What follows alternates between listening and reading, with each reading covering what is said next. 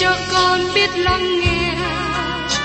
Lời ngài từng theo bước đời con. Xin cho con biết sẵn sàng chờ đợi và vẫn nghe theo chúa. Xin cho con biết sẵn sàng thực hành lời chúa đã truyền ban Hân hoan chào mừng quý vị đến nghe chương trình Tìm hiểu Thánh Kinh. Đây là một chương trình học kinh thánh liên tục và hệ thống trong thời gian 5 năm. Chúng ta sẽ lần lượt khảo sát từ sáng thế ký cho đến khải huyền. Mục sư tiến sĩ McGee là người được Chúa dùng để sáng lập và thực hiện chương trình này. Ông tin rằng lời của Đức Chúa Trời có khả năng đáp ứng mọi nhu cầu cho tất cả mọi người trên thế giới, không phân biệt chủng tộc, văn hóa, trình độ tuổi tác hay phái tính. Ước mong quý vị theo dõi liên tục và giới thiệu cho thân nhân bạn hữu cùng đón nghe. Quý vị và các bạn thân mến, chúng tôi cảm ơn quý vị đã cùng hiệp với tôi trong chương trình Tìm hiểu Thánh Kinh. Hôm nay, chúng ta đến sách truyền đạo đoạn 2. Trong đoạn này, chúng ta thấy Salomon tìm kiếm sự thỏa mãn về đời sống trong một khía cạnh khác, đó là sự khoái lạc. Đây cũng là con đường mà nhiều người hiện nay đang đi. Mời các bạn cùng xem ở trong sách truyền đạo đoạn 2 câu 1. Ta lại nói trong lòng rằng, Hà, hãy thử điều vui sướng và nếm sự khoái lạc. Kìa, điều đó cũng là sự hư không. Thưa các bạn, có thể Solomon đã thử hết mọi cách để biết về khoái lạc. Chúng ta là con người đam mê tình dục. Chúng ta làm gì để tỏ bài về nó? Chúng ta có đạo đức rất thấp. Vì thế, chúng ta thường dướng vào nhiều chứng bệnh truyền nhiễm về qua liễu. Ngày nay hội thánh cũng đi vào lãnh vực này. Tôi nghĩ rằng có nhiều mục sư giảng dạy về tình dục. Có nhiều hội thánh mở khóa dạy cho thanh niên về tình dục nữa. Tôi nghĩ đó là một sự sai lầm. Thế hệ này đã có quá nhiều về tình dục, đã nghe quá nhiều về tình dục. Họ lại cần muốn nghe thêm nữa sao? Salomon là một người am tường và lãnh vực tình dục. Vua có một ngàn vợ và cung phi. Tất cả đều sẵn sàng để đáp ứng cho vua. Một người đàn ông có đến một ngàn đàn bà là quá mức thông thạo. Salomon cố tìm phương cách để thỏa lòng. Vua cũng uống nhiều rượu và thưởng thức nhiều trò vui khác. Nó giống như các nơi ăn chơi nổi tiếng hiện nay. Salomon đi vào mọi khoái lạc. Ta lại nói trong lòng rằng, hè hãy thử điều vui sướng và nếm sự khoái lạc. Kìa, điều đó cũng là sự hư không. Salomon đi đến một kết luận, đó là sự hư không. Và trong truyền đạo đoạn 2 câu 2, ta nói, cười là điên, vui sướng mà chi. Rất có thể trong cung vua Salomon có người diễn kịch, làm hề, kể chuyện vui cười. Sau đó có người hỏi vua Salomon, vua nghĩ thế nào? Salomon trả lời, ta thấy điều đó chỉ lãng phí thời giờ. Và trong sách truyền đạo đoạn 2 câu 3, ta nghĩ trong lòng rằng phải uống rượu để cho thân mình vui sướng, mà sự khôn ngoan vẫn còn dẫn dắt lòng ta. Ta lại nghĩ cầm lấy sự điên dại cho đến khi xem thử điều gì là tốt cho con người làm ở dưới mặt trời trọn đời mình sống. Qua lời này chúng ta thấy rằng Salomon đang thực hiện nhiều cuộc thử nghiệm qua cách sống xa cách Đức Chúa Trời. Ông đi theo sự khôn ngoan riêng, theo điều ham muốn của lòng mình. Và trong truyền đạo đoạn 2, câu 4 câu 6, Salomon nói tiếp. Ta làm những công việc cả thể, ta cất nhà cho mình, trồng vườn nho cho mình. Lập cho mình vườn cây trái và vườn hoa, và trồng cây trái đủ thứ ở đó. Ta đào hồ chứa nước, đặng tưới rừng, là nơi cây cối lớn lên. Đây là những thú vui tiêu khiển của Salomon. Cho đến thời nay, các dấu vết quan tàn của các chuồng ngựa vẫn còn ở Jerusalem và nhiều khu vực khác. Nếu quý vị có dịp du lịch ở khu vực Megiddo, người hướng dẫn sẽ dẫn quý vị đến máng cỏ nuôi ngựa trước đây. Salomon xây dựng chuồng nuôi ngựa nhiều nơi, dầu rằng trong luật pháp môi xe cấm vua nuôi nhiều ngựa như thế. Salomon cũng lập vườn bông và trồng vườn cây ăn trái với những hệ thống tưới nước tiện nghi. Và tiếp đến, mời các bạn cùng xem ở trong sách truyền đạo đoạn 2 câu 7. Ta mua những tôi trai tớ gái, lại có nhiều đầy tớ sanh ra trong nhà ta. Ta có bầy bò và chiên nhiều hơn hết thải những người ở trước mặt ta tại Jerusalem. Salomon có nhiều bầy chiên và bầy bò ở khắp các khu vực. Các bạn có ngạc nhiên không biết cách nào mà Salomon có thể có nhiều thứ này. Salomon mua bán vàng trong thời bấy giờ, bởi thế ông có nhiều tiền để thực hiện mọi tiện nghi trong đời sống. Tôi tin rằng Salomon cũng cố gắng có đủ mọi sự mà con người tìm kiếm để có được sự vui thỏa và khoái lạc. Tiếp đến trong truyền đạo đoạn 2 câu 8. Ta cũng thâu chứa bạc vàng và những vật báo của các vua, các tỉnh. Ta lo sắm cho mình những con hát trai và gái cùng sự khoái lạc của con trai loài người, tức là nhiều vợ và hậu. Salomon có nhiều phương tiện để thực hiện các cuộc vui chơi với nhiều vợ và cung phi. Nhưng tất cả những điều này không làm cho Salomon thỏa lòng. Và trong sách truyền đạo, đoạn 2, câu 9 đến câu 10. Như vậy, ta trở nên cao trọng hơn hết thảy những người ở trước ta tại Jerusalem. Dầu vậy, sự khôn ngoan vẫn còn ở cùng ta. Ta chẳng từ điều gì mắt mình ước ao, cũng chẳng cấm điều gì lòng mình ưa thích. Vì lòng ta vui vẻ, vì mọi công lao của ta, và đó là phần ta đã được trong mọi công lao ta. Xin các bạn tưởng tượng cảnh như vậy. Các bạn được dịp đi đến thành phố lớn như Sài Gòn, Đà Nẵng hay Hà Nội, hoặc các bạn có dịp đi Hồng Kông, Singapore. Nơi đấy các bạn thấy nhiều thứ được bày bán và những người thân đứng kế bên hỏi rằng nếu bạn được mua tất cả mọi thứ mình muốn, các bạn cảm thấy thế nào? Có lẽ các bạn nói rằng, thật là tuyệt vời, vui mừng, biết bao. Salomon là người có tất cả mọi thứ mà lòng ao ước. Ông có đủ tiền để mua mọi điều cần thiết, những gì ông nhìn thấy trong cả thế gian này. Các bạn có nghĩ một người trong cương vị như thế sẽ vui vẻ không? Tôi không biết tại sao, nhưng họ không có sự vui vẻ. Tôi được biết rằng có nhiều người ở trong gia đình giàu có mà lại tự tử, có người bỏ nhà đi ra sống lưu lạc. Một trong những lý do mà chúng ta tìm thấy, nhận biết là có nhiều người tự tử cho rằng cuộc đời không đáng sống nữa. Vì thế mức độ tự tử gia tăng rất cao. Có nhiều người giàu chẳng những có địa vị mà có tiếng tâm cũng lại tự tử. Tại sao như thế? Bởi vì họ đến cùng một kích lượng như Salomon.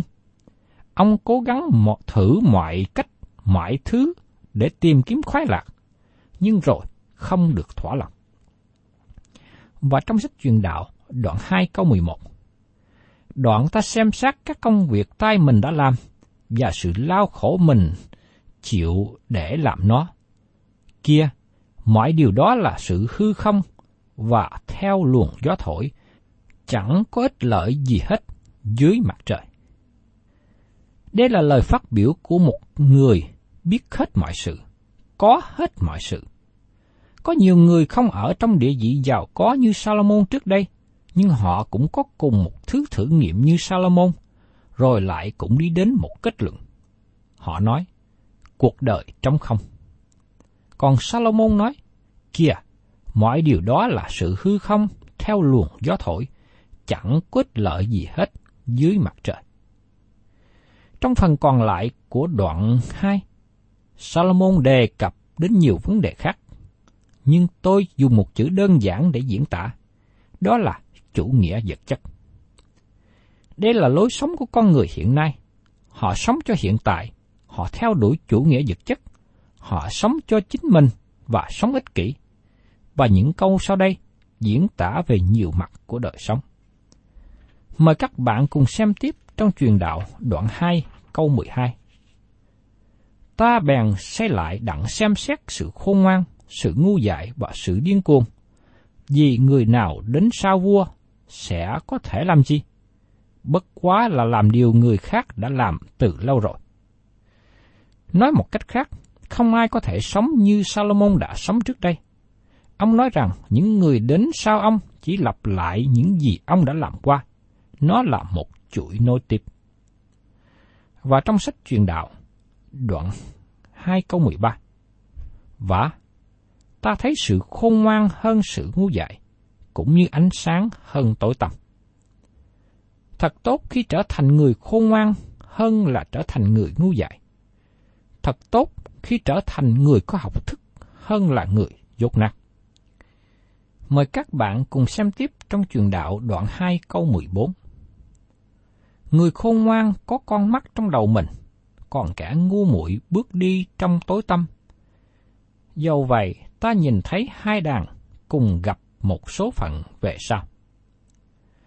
Trước đây tôi thường nghe cha mẹ tôi và thầy cô giáo tôi nói, hãy dùng trí của mình, hãy dùng cái đầu của mình, hãy dùng con mắt của mình. Đó là những gì Salomon đang nói. Người khôn ngoan dùng tâm trí và đôi mắt để nhận biết, nhưng người ngu dại đi trong sự tối tăm. Do vậy, ta nhìn thấy hai đàn cùng gặp một số phận về sau. Con người có khôn ngoan đến đâu, nhưng vẫn không đi xa khỏi sự ngu dại. Bởi vì cả người khôn ngoan và người ngu dại rồi cũng đi cùng tới một số phận. Và trong sách truyền đạo, đoạn 2 câu 15 nói tiếp. Nên ta nói trong lòng rằng, sự xảy đến cho kẻ dại sẽ xảy đến cho ta cũng vậy. Vậy, ta có nhiều khôn ngoan hơn thế mà làm chi? Ta lại nói trong lòng rằng, điều đó là một sự hư không nữa. Các bạn có nghĩ rằng người khôn ngoan sẽ tìm được con đường khác để đi ra không? Salomon nói, ta lại nói trong lòng rằng, điều đó là một sự hư không nữa. Điều chúng ta đang chú ý, con người thời đại hiện nay với đầy đủ mọi tiện nghi, mọi ích lợi của khoa học, của sự phát triển y tế, nhưng vẫn không thể kéo dài đời sống lâu hơn bao nhiêu. Nếu có nhiều phương tiện trong cuộc sống, đời người chỉ kéo dài thêm từ 5 đến 10 năm. Chúng ta thấy rằng hiện nay không có nhiều người vượt quá mức 100 tuổi. Thời gian 10 năm đặt cạnh bên thời gian hàng ngàn năm, hay đặt cạnh bên cõi đời đời thì chẳng đáng bao nhiêu. Đời người trên đất chỉ là một đôi phút phù du so với thời gian đời đời. Con người chẳng làm gì được nhiều khi ở trên đất này. Và trong sách truyền đạo, đoạn 2 câu 16. Vì người ta chẳng nhớ người khôn ngoan đến đời đời, cũng như chẳng nhớ kẻ ngu muội, vì trong ngày sau cả thải đều bị quên mất từ lâu. Phải, người khôn ngoan chết cũng như kẻ điên cuồng tất cả đều chết cùng cách như nhau. Dầu các bạn là người thông minh, có trình độ học thức cao, ngay khi các bạn có vài bằng đại học, nhưng các điều đó không hữu ích gì trong giờ phút các bạn chết. Các điều này cũng không thể nào ngăn chặn các bạn khỏi chết. Khi thần chết đến gõ cửa, các bạn phải ra đi. Không gì trong thế gian này có thể giữ các bạn tiếp tục ở lại. Và trong truyền đạo, đoạn 2 câu 17. Vậy, ta ghét đời sống, vì mọi việc làm dưới mặt trời là cực nhọc cho ta, thải điều hư không theo luồng gió thổi. Tôi xin nhắc lại cho các bạn nhớ, hư không có nghĩa là trống rỗng, vô nghĩa, không mục đích. Tất cả mọi việc được làm dưới trời là để làm gì? Một nhà khoa học gia nổi tiếng tên là Thomas Edison đã có nhiều công khó phát minh ra bóng đèn điện và phát triển kỹ nghệ điện tử. Nhưng khi qua đời, ông cũng để lại hết mọi chương trình ở phía sau. Dẫu rằng nhiều người biết đến ông, biết đến công khó của ông. Nhưng cuối cùng, ông cũng chết như mọi người bình thường khác. Ông vẫn không vượt qua được sự chết, cho dầu đời sống ở trên thế gian này, ông có cao hơn nhiều người. Tôi cũng để ý và thấy rằng có người tranh đấu suốt cả đời để được lên làm lãnh tụ, được người ta tung hô muôn năm, muôn năm. Nhưng rồi cuối cùng, tôi thấy rằng các lãnh tụ này cũng đi đến chỗ chết. Chỉ có một ân huệ sau cùng là được nằm trong nhà mộ, tốt hơn người nghèo. Và trong sách truyền đạo, đoạn 2 câu 18, Ta cũng ghét mọi công lao ta đã làm ở dưới mặt trời, vì phải để lại cho người sau mình. Vào một ngày sẽ đến, tôi sẽ ra đi và để lại tất cả mọi sự. Các bạn có suy nghĩ đến điều đó không? Điều tốt nào mà các bạn nên làm cho chính mình? Có rất nhiều người làm nhiều việc cả đời, tích trữ của cải cho người thân, cho con cháu. Nhưng sau đó những người thân này không biết giữ gìn, tiêu xài lãng phí, phá hết tài sản của cha ông. Chúng ta biết rằng Salomon cũng đối diện với vấn đề khó khăn này. Trong sách Các vua thứ nhất đoạn 12 ký thực về những gì đã xảy ra. Salomon chết và để lại tài sản giàu có của mình cho người con trai là Roboam. Ông ta là người ngu dại, thiếu hiểu biết, làm cho đất nước bị chia đôi. Thật là một thảm họa cho con cháu Salomon. Tôi xin nhắc lại, điều được kỹ thuật này ở trong sách Các vua thứ nhất, đoạn 12. Roboam đến Sichem và cả Israel đã hiệp lại tại Sichem đặng tôn người làm vua. Khi Jeroboam, con trai của Nebat hai điều đó, thì còn ở Egypto là nơi người trốn để thoát khỏi vua Salomon. Người ta sai tìm người tại đó.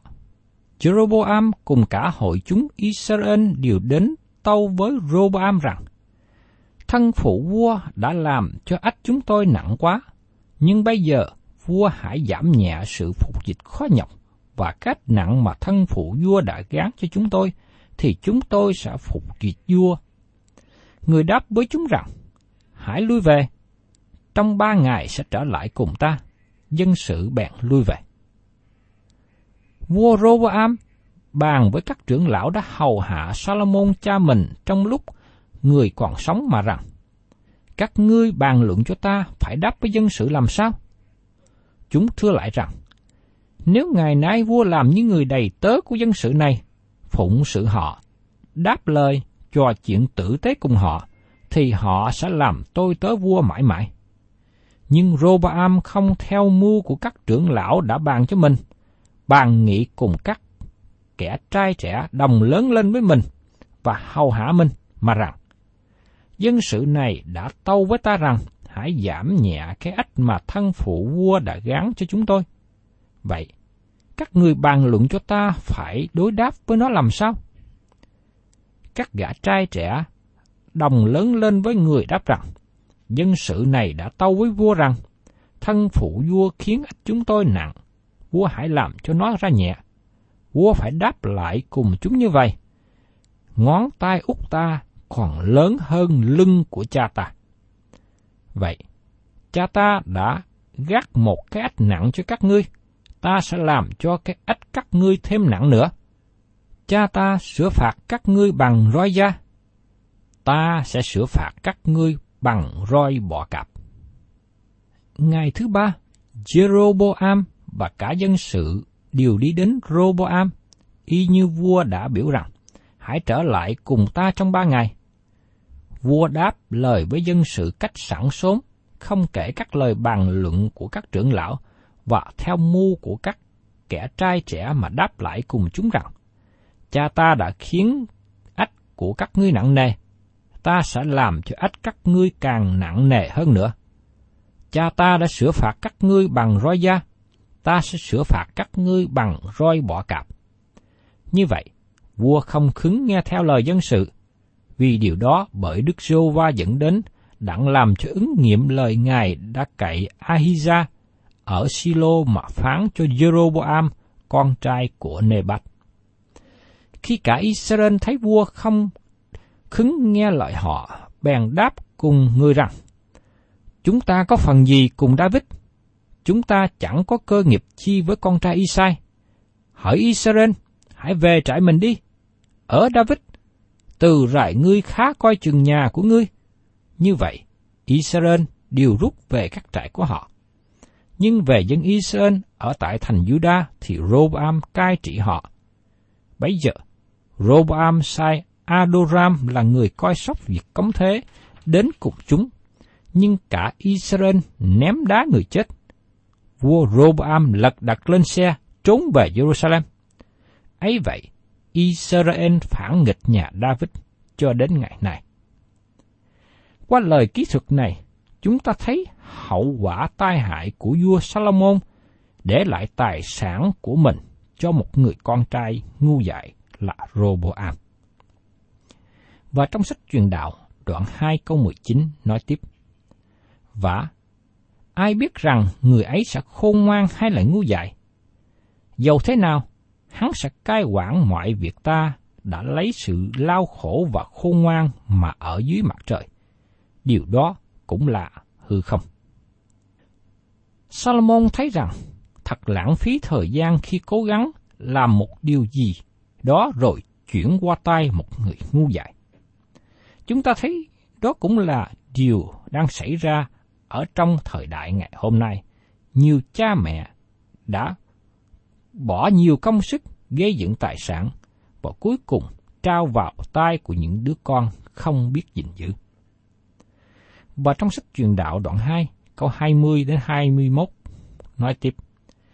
Bởi cái ấy ta trở lòng thất vọng về mọi công việc ta đã lao khổ mà ở dưới mặt trời. Vì có người làm công việc mình cách khôn ngoan, thông sáng và tài giỏi, rồi để lại sản nghiệp cho kẻ chẳng hề lao khổ làm đến. Điều đó cũng là một sự hư không và một sự tai nạn lớn. Xin chú ý rằng, lời nói dưới mặt trời là quan điểm của người sống xa cách Đức Chúa Trời. Đây không phải là người ở trong đấng Christ và được ngồi ở các nơi trên trời như được nói ở trong sách Ephesos đoạn 2 câu 6. Quan điểm dưới mặt trời luôn dẫn đến sự bi quan. Và trong sách truyền đạo đoạn 2, câu 22 đến 23 nói tiếp. Vậy, ít chi cho người lao khổ, cực lòng mà làm việc ở dưới mặt trời. Vì các ngài người chỉ là đau đớn, công lao người thành ra buồn rầu. Đến nỗi ban đêm lòng người cũng chẳng được an nghỉ. Điều đó cũng là sự hư không. Salomon thấy rằng không có tốt đẹp gì để lo lắng, bởi vì chẳng có điều gì thay đổi nó được tốt hơn. Và trong truyền đạo đoạn 2, câu 24 đến 26. Chẳng có gì tốt hơn là ăn uống khiến linh hồn mình hưởng phước của lao khổ mình. Ta xem thấy điều đó cũng bởi tay Đức Chúa Trời mà đến. Vì ai là người được ăn và hưởng sự vui sướng hơn ta? Bởi Đức Chúa Trời ban sự khôn ngoan, thông sáng và vui vẻ cho kẻ đẹp lòng Ngài. Nhưng Ngài khiến cho kẻ có tội phải lao khổ mà thâu góp chất chứa để rồi ban cho người đẹp lòng Đức Chúa Trời. Điều đó cũng là sự hư không theo luồng gió thổi. Nếu các bạn chỉ sống cho chính mình, sống ích kỷ, nó sẽ dẫn đến sự hư không. Nó dẫn đến sự cay đắng trong lòng. Và các bạn sẽ không giữ được gì. Khi sự chết đến, các bạn chỉ còn hai bàn tay trống không. Quý vị và các bạn thân mến, khi nghe những điều này, tôi không muốn làm cho quý vị bi quan. Nhưng tôi muốn nói cho quý vị và các bạn biết một sự thật của đời sống. Vì thế, tôi mong muốn và kêu gọi quý vị sống cho Chúa Giêsu, sống trong Chúa Giêsu để đời sống của các bạn có ý nghĩa, được phước hạnh và những gì các bạn hầu việc Ngài sẽ được còn lại mãi luôn. Thân chào quý vị và các bạn. Xin hẹn tái ngộ cùng quý thính giả trong chương trình tìm hiểu Thánh Kinh kỳ sau.